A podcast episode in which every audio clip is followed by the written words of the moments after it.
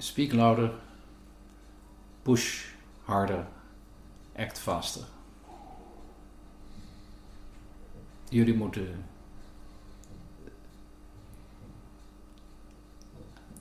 het verband leggen tussen de verantwoordelijkheid die jullie gaan krijgen voor de wereld van morgen. En jullie moeten ons helpen, jezelf gaan helpen om te voorkomen dat jullie met allerlei erfenissen geconfronteerd worden die wij gezamenlijk op dit moment gecreëerd hebben. Jullie hebben gewoon een recht als millennials om, en goed, gelukkig zie je dat ook bij de, bij de, bij de vertegenwoordigers in de parlementen, zelfs in Amerika zie je dat, dat een jonge generatie uh, zijn eigen verantwoordelijkheid gaat nemen en een bijdrage gaat leveren om te voorkomen dat jullie uh, met een erfenis worden opgescheept waar wij zelf niet uit zijn gekomen.